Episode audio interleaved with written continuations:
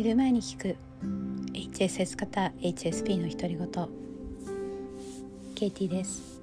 こんばんは。今日はにせんにじゅうにねんさんがつにじゅうはちにち月曜日。皆さんいかがお過ごしですか？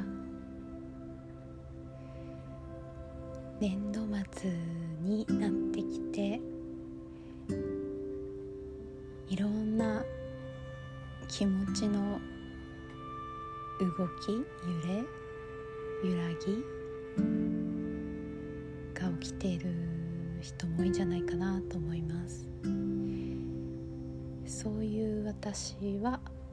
実はあまり年度末とか新年度とか影響がないんですけど、あの移動とかもないですし、周りもあんまりこう大きな移動はなかったので、うん、それでもやっぱりいろんな気持ちが動きますよね。まあ、年度末なので、あの、まあ、会計の処理をしたりとか、ね、お金ってやっぱりお金だけじゃないですよね。お金を使ったりすることでいろんな感情も動くというか、なんだろう、あの、まあ、いろいろ買ったり、あ、人を雇ったり、あのまあいろんなことにお金を使うと、そこにまた感情が生まれて、人間関係が生まれて、まあ、いろんなことが起きますよねとか、まあ、あと、まあ、いろんな締め切りがあったり、自分が締め切りを設定したりとかありますよね。うん、ね、今日はあのどんな感情でも大丈夫っていう話をしたいんですけど、最近寝る前に本を読む元気がある日は、ティク・ナット・ハーンの微笑みを生きる気づきの瞑想と実践という本を読んでるんですけど、この中に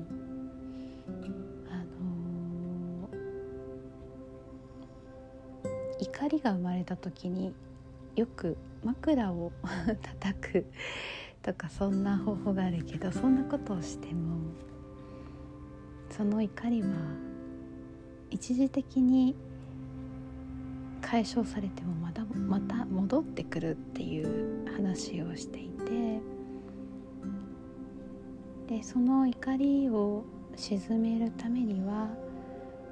その怒りを不快なものとして追い払うのではなくて、まあ、受け止めることだというようなことが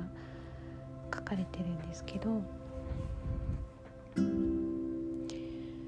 マイナスの感情と向き合うって本当に難しいですよね。で、私が個人的にすごく楽になったのは、前にもお話したと思うんですけど、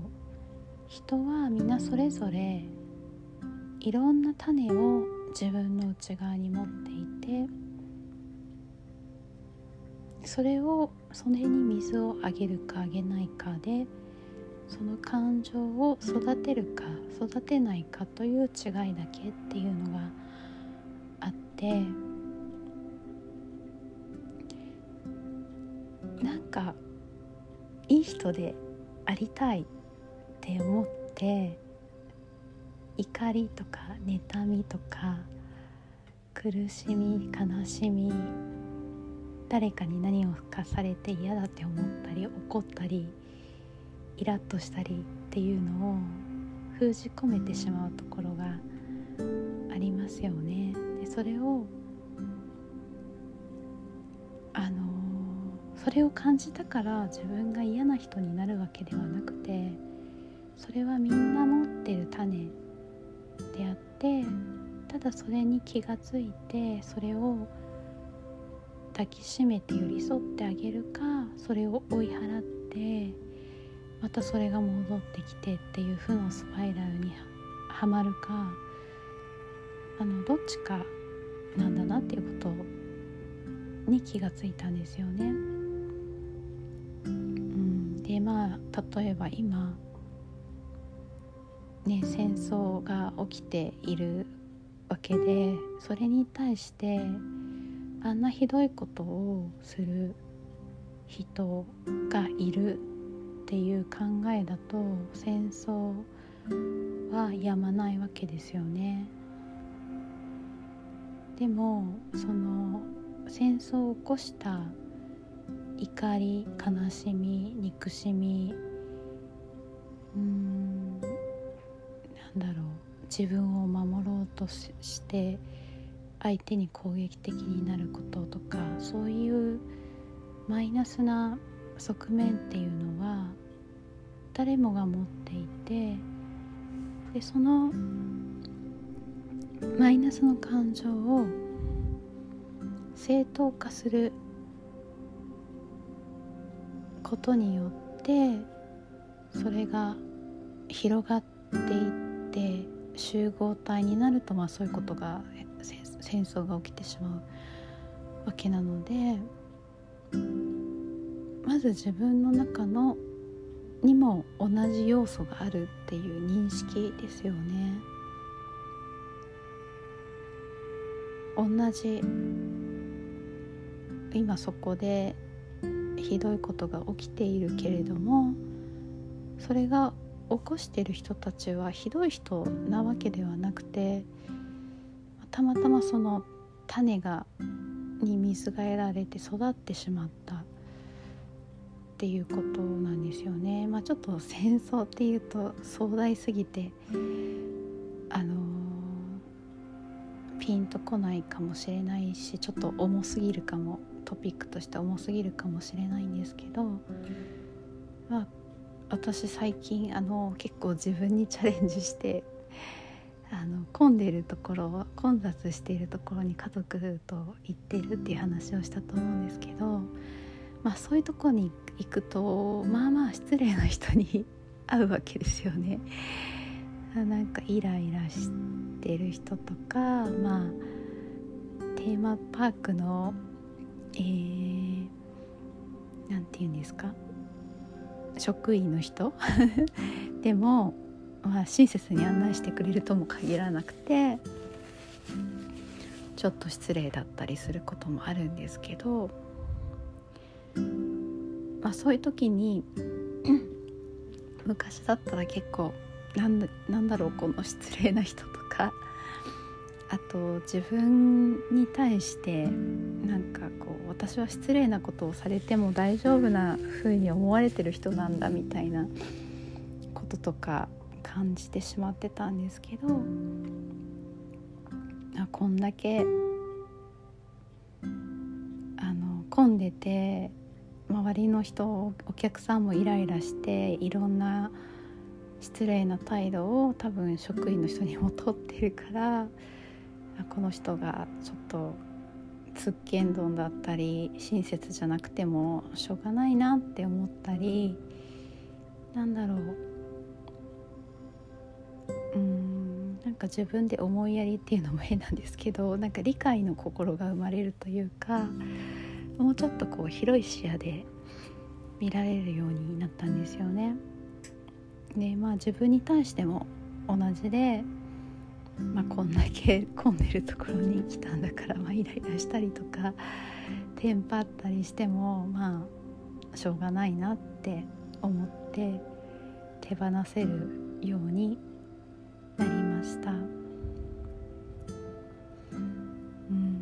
で今の課題なんですけど、今まだできてないこと、まあ、いっぱいあるんですけどね、できてないことの一つが、ティク・ナット・ハン先生が愛するっていうことは理解することだって言ってるんですね。愛してるのに理解できないっていうのはないっ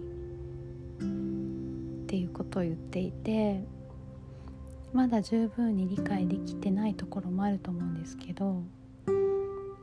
多分理解するっていうのは同じ感情になるとか同じ性格になるとかそういうことでは全くないんですけど、その慈愛の心を向けるとか、さっき言ったあの同じじゃなくても、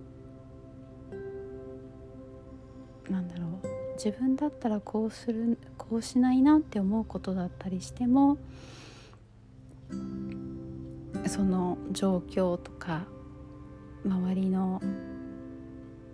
状況とかその人の過去にあった何かとか、まあ、そういうことがそうさせていて、その中でその人は最善な選択をしてそうなってるので、自分に対して嫌なことをしようとしてるわけではないって思うとか、うん、まあ、多分そういうことなんじゃないかなって思っています。理解と愛は同じ。それが今のテーマです。やっぱりなんかね、大好きだからなんで分かってくれないんだろうとか、あ、大好きだから全部分かりたいのに分からないとか思いますよね、うん、はい。今日もつながってくれてありがとう。あなたでいてくれてありがとう。ぐっすりおやすみなさい。